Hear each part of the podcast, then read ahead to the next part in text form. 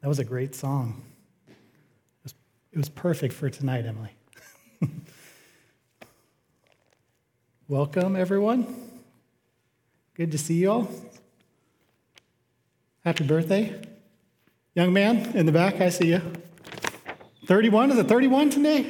41? Something like that. all right, we're in the book of Esther chapter 2 tonight. We're going to do chapter 2 and chapter 3.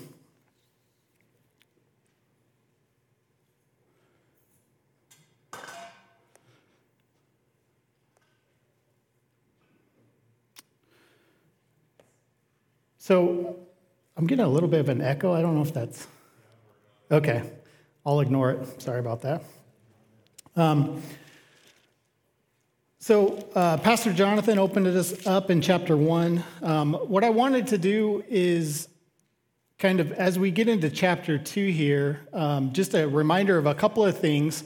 One is that uh, Pastor Jonathan mentioned this last week that God's name is not mentioned in the book of Esther. Um, neither is prayer. It's kind of interesting.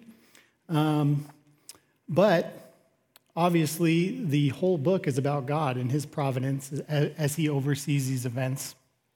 And in uh, chapter one, and I'm going to just point out, kind of from a timeline perspective, um, we, we learned at the beginning of chapter one that the opening scene was in the third year of the reign of Xerxes, or what uh, the book of Esther, um, the, the Hebrew name is um, Ahasuerus and it was it started out in the third year of his reign. When we get into chapter 2 and just to kind of look ahead here the narrative we're going to be talking about is in the uh, seventh year. So chapter 2 verse 16 it says so esther was taken to king ahasuerus into his royal palace in the 10th month which is uh, the month of tebeth in the seventh year of his reign and so uh, you could do the math there, the beginning of chapter one to where we are in chapter two. It's about a four year gap. Uh, the beginning of chapter two covers about a one year gap. So you can imagine between one and two is about a three year period, um, which is kind of important. And if you remember as well, they, they had a 180 day party uh, amongst all the providences. And uh, Pastor Jonathan mentioned this that it was more than likely to rally support uh, for the war against the European continent, ultimately against the Greeks, uh, to go and uh, attempt to conquer the Greeks. Um, once we get to chapter two, m- many p- people believe, or historians believe, that is the gap where they went out to war uh, to battle the Greeks, and they returned, they were rejected. Okay, they, uh, they, they did not um, achieve their objective, uh, they did not conquer the European continent, and so they return here at the beginning of chapter 2. And so we'll pick up uh, chapter 2, verse 1. After these things, and of course, after the things we read in chapter 1, and more than likely the, the failed uh, military conquest, when the wrath of King Ahasuerus subsided, he remembered Vashti, what she had done, and what had been decreed against her. And um, as you can imagine, you return from war, and um, what would be better than the comfort of your wife? But unfortunately, um, he had decreed against her and uh, deposed of her, so got rid of her um, based on a couple of things. I think uh, one thing to point out is that um, Ahasuerus did make a decree. Uh, according to the law, the law of the Medes and the Persians, this decrees cannot be changed. Uh, we learn about this in Daniel, Daniel chapter 6, verse 8. And in Daniel chapter 6, it's the famous Daniel in the lion's den. Everybody knows that account of Daniel in the lion's den. Daniel is um, here. Uh, the, the king Darius at the time in Daniel chapter 6, verse 8, it says, Now, O king, establish the decree and sign the writing so that it cannot be changed according to the law of the Medes and the Persians, which does not alter. So even the king himself cannot alter the decree. Um, that was the way the law of the Medes and the Persians went. So that whatever the king said, the decree that was made, he couldn't change his mind and change the decree and change it to something else. So we hear, we see here in Esther that um, he's probably has some regret of this decree he made, especially after returning home from war. And uh, I just wanted to kind of bring this up as we're looking at kind of what happened in chapter one, and now the regret that he feels about this decree, that this was all brought about really in this, uh, this party they were having, this 180 day party. Um, I've heard this said, and it's, it's kind of a funny saying, but um, as the alcohol goes in, wisdom goes out. It's like a direct relationship. So you go alcohol in, wisdom out, right? And so um, I've heard this said, and there's what I looked at was three bad choices that that led to this regret that we see here. First of all, um, he decided in his drunkenness decided to parade Vashti around, or wanted to parade Vashti around his queen in front of the guys, in front of the drunk guys, to display her beauty, right? And she rejected him. And as Pastor Jonathan said, probably rightly so, she rejected him. And so that was mistake number one. Number two, he took um, advice from his drinking buddies on what to do, right? Uh, all of his guys that were drinking with him, he decided to get wisdom from them, which, again, not very good when they're full of alcohol. And um, number three, he obviously signed the decree that disposed of her or got rid of her. And so, three bad choices. Now, Ephesians uh, chapter 5, verse 18 says, And do not get drunk with wine, for that is debauchery, but be filled with the Spirit. And if this is kind of that same contrast of wisdom and alcohol, but more, probably more direct as it relates to the Spirit, is that if we pursue drunkenness, you cannot also pursue God, right? There's this direct relationship. The two cannot coexist, it's one or the other. Um, if the substance controls us, then the spirit can't control us, right? And so, um, as followers of Christ, we should seek to be sober minded and abstain from practices that would lead us into sin, uh, like we saw um, last week. Um, all right, so we'll pick up here. So now he's uh, full of regret, and uh, he's going to get some more advice here. So, verse 2 Then the king's servants who attended him said, Let beautiful young virgins be sought for for the king, and let the king appoint officers in all the provinces of his kingdom, that they may gather all the beautiful young virgins to Shushan the citadel into the woman's quarters under the custody of Hegai, the king's eunuch, custodian of the women, and let beautiful and let beauty preparations be given to them. Then let the young women who pleases the king be queen instead of Vashti. This thing pleased the king, and he did so. So you can look at this as um, kind of a beauty contest that's going to take place, Miss, Miss Universe or Miss Persia. Um, and they're going to have a competition to see who uh, will be the next uh, queen. Uh, verse 5, we read In Shushan, the citadel, there was a certain Jew whose name was Mordecai, the son of Jair, the son of Shimei, the son of Kish, a Benjamite. Kish had been carried away from Jerusalem with the captives who had been captured with Jeconiah, king of Judah, whom Nebuchadnezzar, the king of Babylon, had carried away. All right, so we get introduced to first to Mordecai. Um, just so you guys know, I, I kind of found this interesting as I was looking at this, is that Mordecai, the name is derived uh, from a Babylonian, it's a Babylonian name, and it means a follower of Marduk, who was a prominent god uh, of the Babylonians, and he was the God of justice, fairness, and order. Um, I think that's interesting, and it kind of follows the same pattern that we saw in Daniel, right? When Daniel was carried away, obviously, Daniel being his Jewish or Hebrew name, and, um, and then he was given the name Belteshazzar by the Babylonians. Um, and, you know, Shadrach and Meshach and Abednego were all Babylonian names. Um, and so here we have Mordecai. We don't, we're never given what his Hebrew name is, but I kind of suspect he probably had one, uh, but we don't know what that is. And so this is a, um, a, uh, obviously a Babylonian influence name. And then we're also given the insight that he is from the descendant of uh, Benjamin, so from the tribe of Benjamin. And of course, uh, Judah, or the territory of Judah, as Pastor Jonathan explained last week, consisted of the tribe of Judah and the tribe of Benjamin. And so uh, Mordecai being of the tribe of Benjamin. Um, we're going to, in chapter three, we're going to get introduced into Haman. Um, and there's an interesting kind of correlation. I haven't totally, um, you know, come to a, like a spiritual conclusion on it, but Haman is a descendant from Agag. Um, Saul was also a Benjamite, King Saul, right? And so we have this interesting, you know, correlation of Agag um, and Amalekite. I'll, I'll, talk about that in chapter three. But, um, but anyways, Mordecai is here and introduced to us. So then we go to uh, verse seven. And Mordecai had brought up Hadassah, that is Esther, his uncle's daughter, for she had neither father nor mother the young woman was lovely and beautiful. When her father and mother died, Mordecai took her as his own daughter.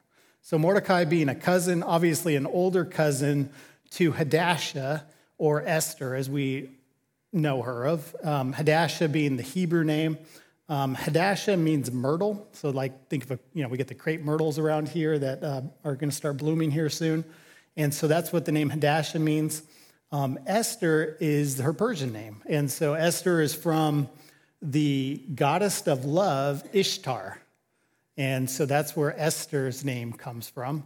And so um, that's how she was known uh, by Esther, of course, from this point forward. Um, so let's, uh, let's go to verse 8.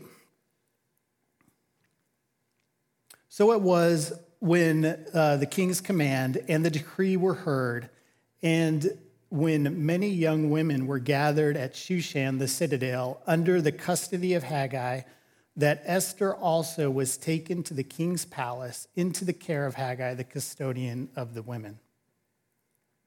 And um, just, I don't know you know how much truth this is to it, but uh, Josephus, and we're I was talking about this with Jonathan last week.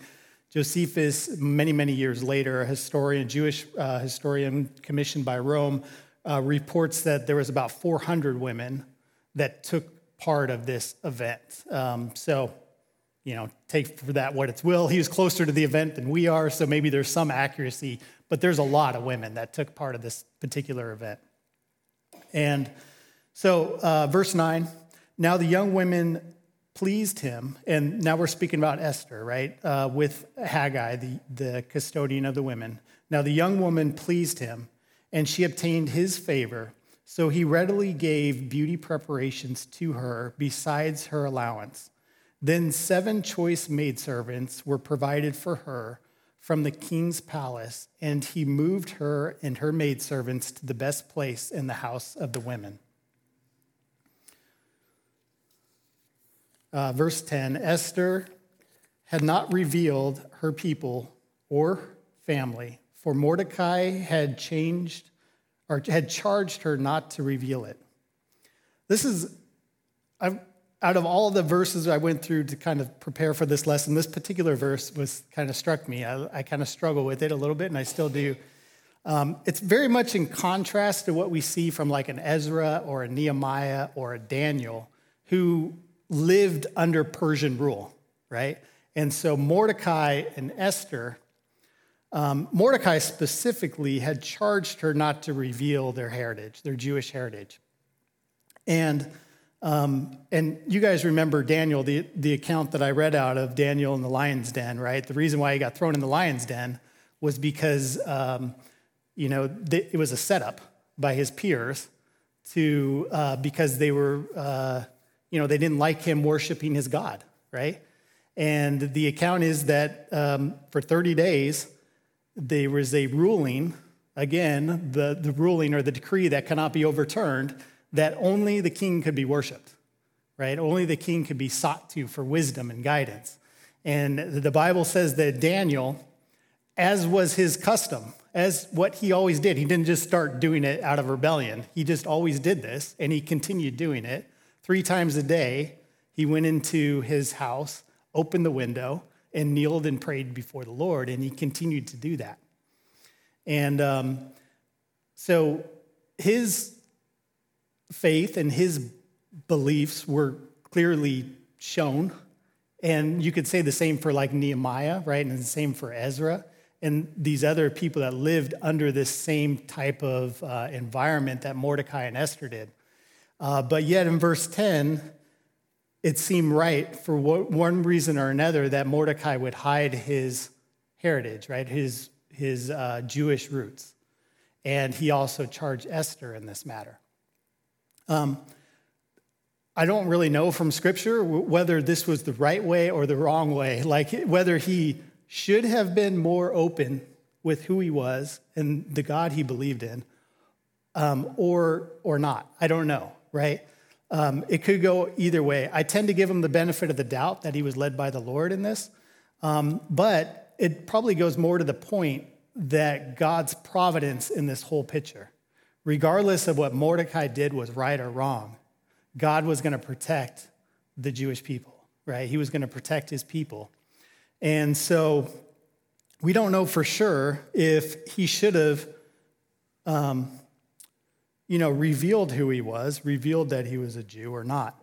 Um, I tend to, as we kind of apply this to our life, I tend to be, let's live more like Daniel, right? And just be genuine, right, with people, who we are, make our faith known quickly. Um, I was talking about this with my daughter. Like when you start a new job, you know, so you don't get caught up in the wrong group. Make your faith known quickly, right? Um, I, I tend to lean that way, but we don't know for sure about Mordecai. Um, all right, so let's continue on, verse 11. And every day Mordecai paced in front of the court of the women's quarters to learn of Esther's welfare and what was happening to her. And we have to keep in mind that this tells me for sure that this is not necessarily a great situation that Esther was in. We think it might be like a beauty pageant, but it's not really a great situation, uh, especially if there's really 400 women involved. I mean, it's now you're looking at a one in 400 chance of being queen, or a 399 chance out of 400 of being rejected, right? And just basically being a, you know, living in the quarter of the concubines for the rest of your life, right? Um, because it's not like those other 399 women got to be just released and go get married somewhere, right? So uh, this is not a great position for her to be in. And obviously, Mordecai was worried about her, and that's why he went by to check up, check up on her daily. Um, verse 12 Each young woman's turn came to go into King Ahasuerus after she had completed 12 months' preparation according to the regulations for the women. For thus were the days of the preparation, uh, pro- apportioned, six, apportioned six months with oil of myrrh, and six months with perfumes and preparations for beautifying the beautifying women. Thus prepared, each young woman went to the king, and she was given whatever she desired to take with her from the women's quarters to the king's palace. And so um, there's, I thought it was interesting because, you know, guys, we complain about women taking a long time to get ready, but this was a 12 month uh, window to get ready for their date with uh, the king. And so there's uh, quite a bit of preparation that went into this. But I read one commentary that actually made a little sense to me was that um, they wanted to make sure they didn't enter pregnant. So there, by, by 12 months, you can pretty much guarantee that they didn't show up pregnant, right? and so um, this 12 month waiting period was, um, you know, to, verify that they didn't enter pregnant, um, but also to obviously, uh, sounds like a, you know, a spa, I guess, uh, where they can prepare for this uh, particular date night with the king. Uh, verse 14 In the evening, she went and in the morning, she returned to the second house of the women, to the custody of Shashgaz, the king's eunuch, who kept the concubines. She would not go into, into the king again unless the king delighted in her and called for her by name. Now, when the turn came for Esther, the daughter of Abihail, the uncle of Mordecai, who had taken her as his daughter to go in to the king, she requested nothing but what Haggai, the king's eunuch, the custodian of the women, advised. And Esther obtained favor in the sight of all who saw her.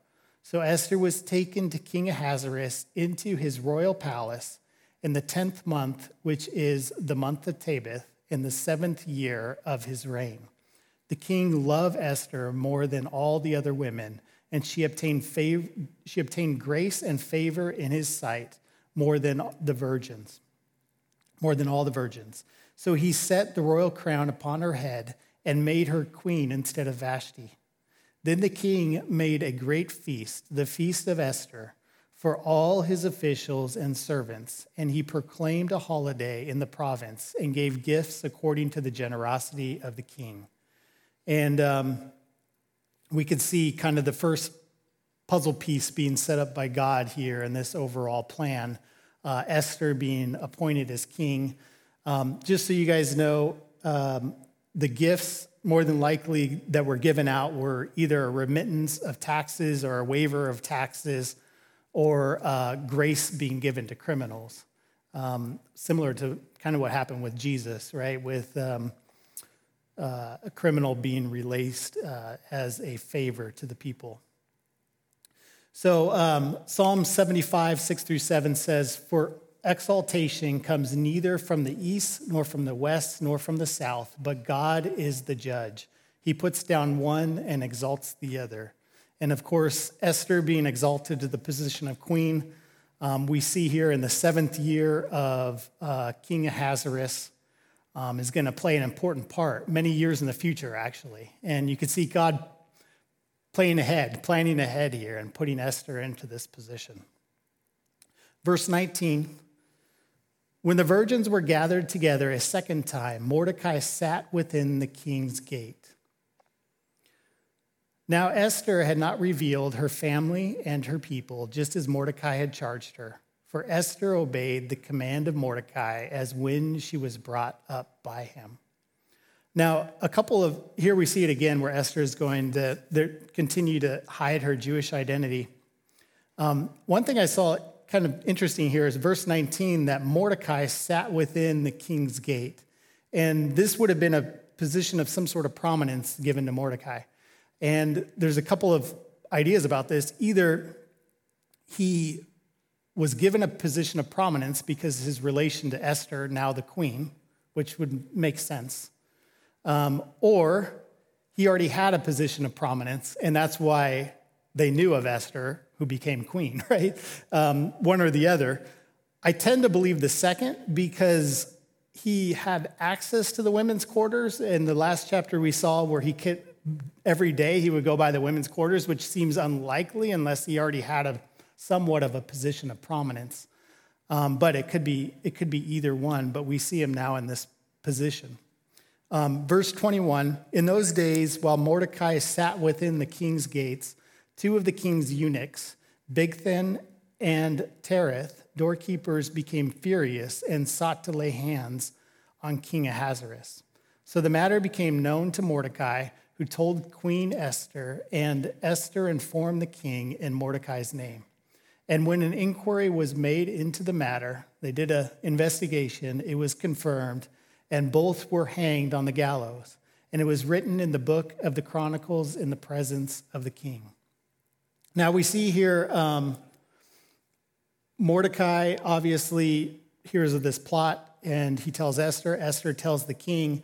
At this point in time, though, and many of you have read Esther, um, nothing is given to Mordecai. Uh, there's no um, gifts rained on him, no special uh, appointment given to him. Um, it just says that the, the plot was unfolded, it was found out, and uh, the, the two men who were plotting were hung on the gallows. Um, it's kind of interesting. This is in year seven. Uh, in year 20, which Esther doesn't go that far, but uh, Xerxes reigned for 20 years, and he was eventually assassinated by his prime minister. and so it ended up being somebody close to him that, that ended up uh, doing him in, anyways. Uh, but it was many years later. Um, so uh, we're going to go into chapter three now. And we see this, you know, just like as we started off chapter two and chapter three, we see after these things, and we have a very similar um, kind of gap here. And so, if you can, just look in your Bibles up ahead to verse seven.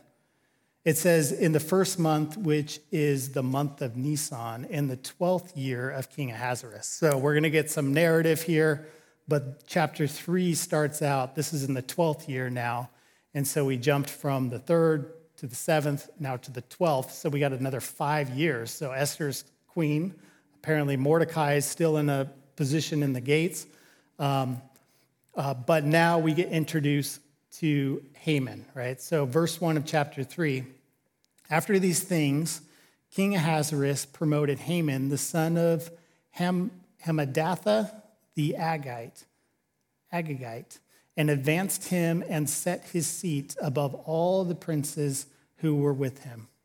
And so Haman, um, like I had mentioned, if you guys remember the story, he was, he was from the descendants of Agag. Agag was a king of the Amalekites when Saul was king over Israel, Saul a Benjamite, right? So we see the, the somewhat of a connection here. Um, Saul, if you remember, he was commanded by God to destroy the Amalekites to utterly destroy them, all of them. And uh, the, the account we read in 1 Samuel, we went through that, was that Samuel himself walked in and the king Agag was still alive right after the Amalekites had been conquered, as well as many other people, obviously, because we have Haman here, you know, in this story.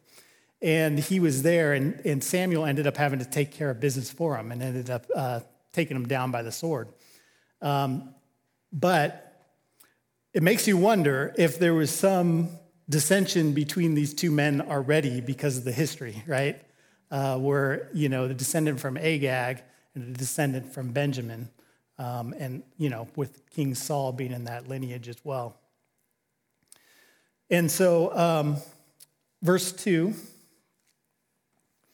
And all the king's servants who were within the king's gates bowed and paid homage to Haman for so the king had commanded concerning him.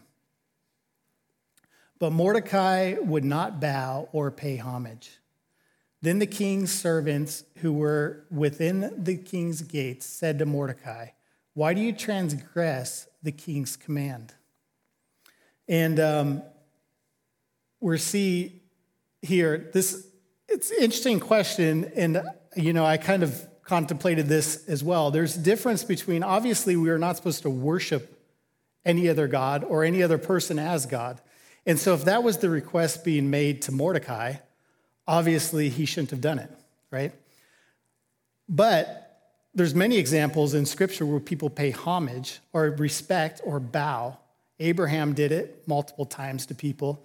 Um, you guys remember the story with Joseph and his brothers, right? Joseph was in a position of political leadership in Egypt, and his brothers bowed before him, and it was actually ordained by God because he dreamed about it before.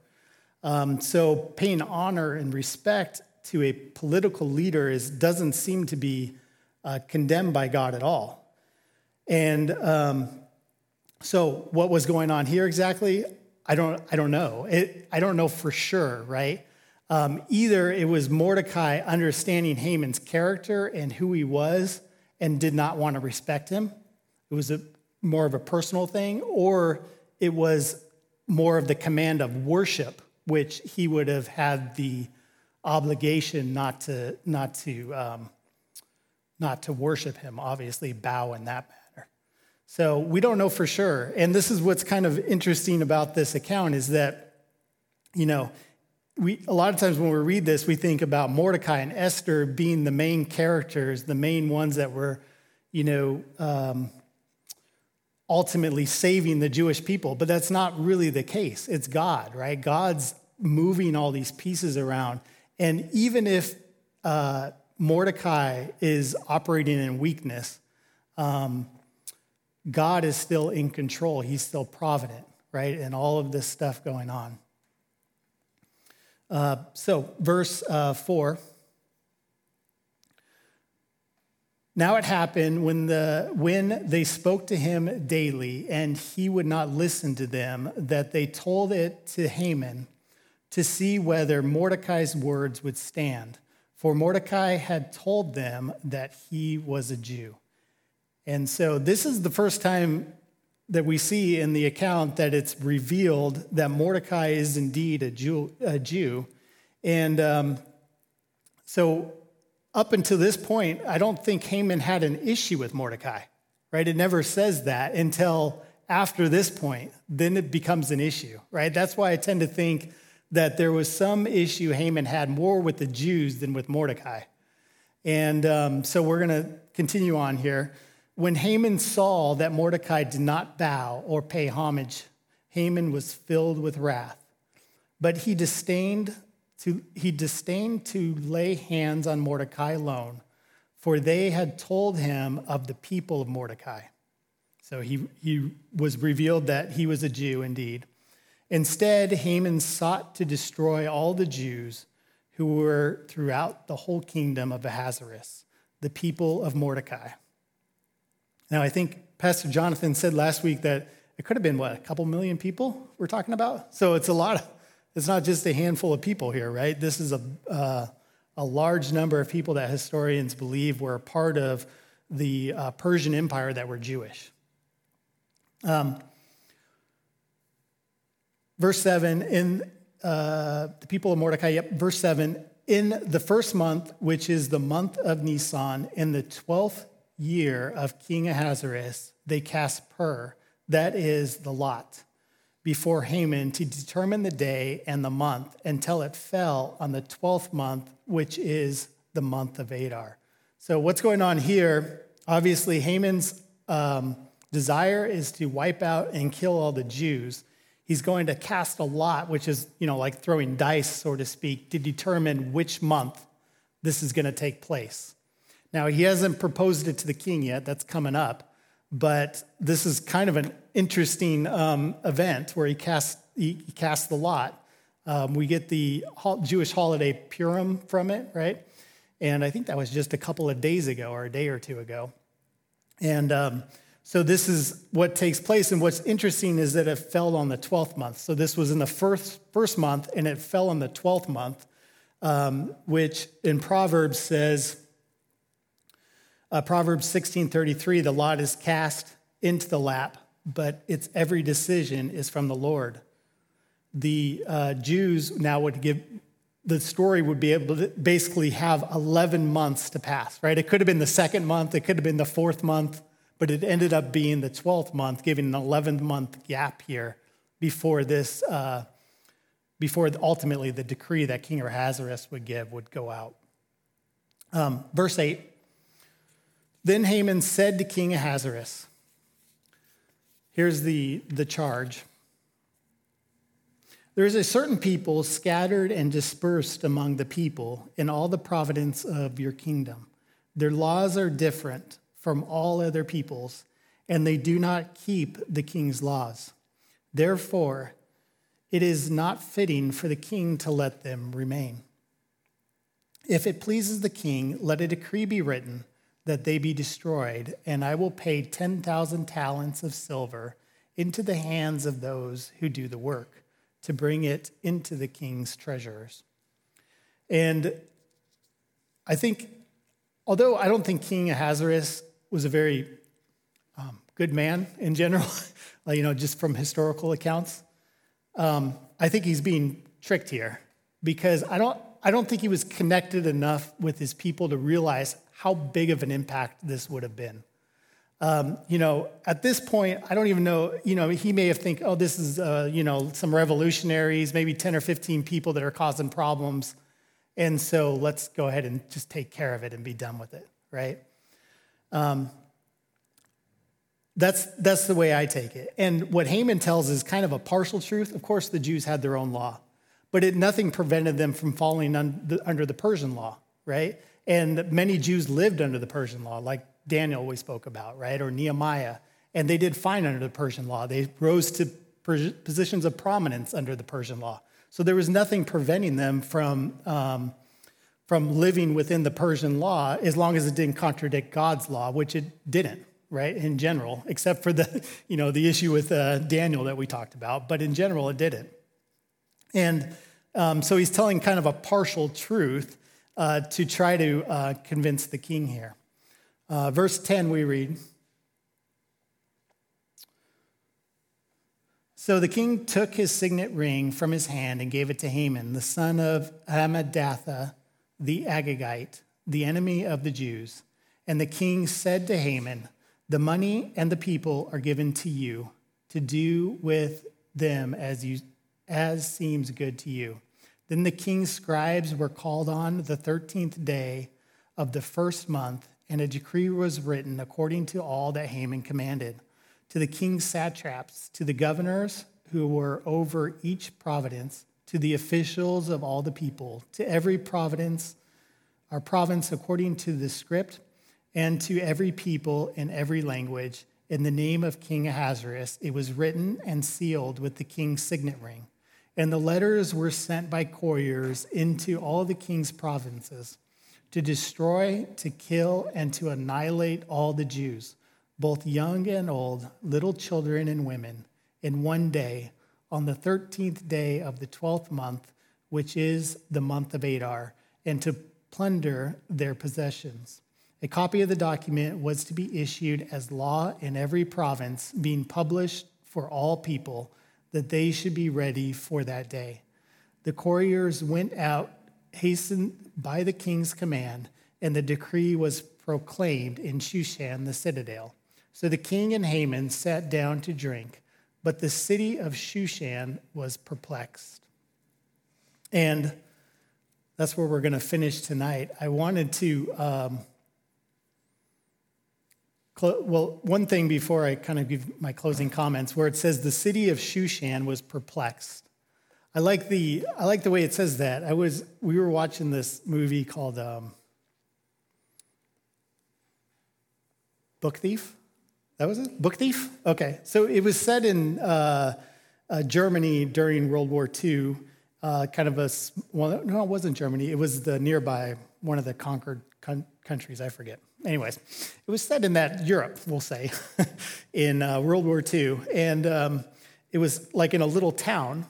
And uh, it was showing kind of the effects that Germany was having as it went through the war. And one of the scenes, which was very traumatic, was a, a Jew that was being taken away. And he kind of hidden his identity for a while nobody really knew it. And when he was taken away, everybody in town was like, "What is going on? This is this is our friend. This is who we do business with. This is the family we hang out with." And people were freaking out because they they were like, "We don't care who he is. Like he's our friend, right?" And so here you see the the the city of Shushan. It wasn't just the Jews. The whole city was perplexed uh, because these are the you know their friends and people they hang out with, and the kids their kids play soccer with or whatever, right? They did back in Persia. Um, but it just shows you how widespread the edict was. It wasn't just uh, you know a small group of people that were affected. It was a big a big deal to say that they were very perplexed, and it also shows you how the king was um, really kind of separated, right, being the elite, separated from his people, and not understanding this. Um, just as a closing comment, this kind of reminds me of Acts. I Acts uh, chapter 4, verses 27 through 28. And this, obviously, speaking of the, the account of uh, Jesus, but it says, For truly against your holy servant Jesus, whom you anointed, both Herod and Pontius Pilate, with the Gentiles and the people of Israel, were gathered together to do whatever your hand and your purpose determined before to be done. And so, all these people that Satan probably thought were defeating God's plans, right? All these people came out against Jesus. And then it finishes the verse that God had purposed and determined before to be done. And so that's, you know, ultimately what I think we're seeing here with Haman. I got to think that kind of behind the scenes, Satan's thinking, I got him. I'm going to annihilate the Jews, and I got my chess piece right where I want it. But yet, five years late, earlier, God already put Esther and Mordecai in place before Haman was even brought up. you know, so you could see God working through this and his hand behind the, the events that are going on here. Pretty cool. So, uh, Pastor Jonathan will be up next week to share with us and continue on in Esther. Uh, let's pray. Dear Heavenly Father, Lord, thank you again for your word. Thank you for teaching us through your word. I ask that uh, we just keep in mind that, that you are in control of the big picture. Uh, just like the song Emily and Hannah sung tonight, Lord, about uh, just pray we don't get overwhelmed, that you are provident, you see the big picture, the place where you have us now, what you, you have bigger purpose. Maybe it's 10 years from now, maybe it's two weeks from now, but you have a purpose for where we are and uh, the time we live and what we're doing, Lord. And so I just pray that we uh, trust in you, we have faith in you, Lord, and we just love you and praise you in Jesus' name. Amen.